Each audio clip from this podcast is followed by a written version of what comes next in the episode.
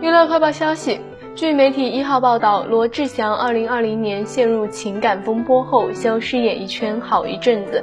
而相隔两年多，他近日现身北京机场，见到有粉丝守候的他，更是当场给粉丝一个拥抱，粉丝尖叫不止。他还安慰说：“先不要哭。”网友猜测他是否要复出了。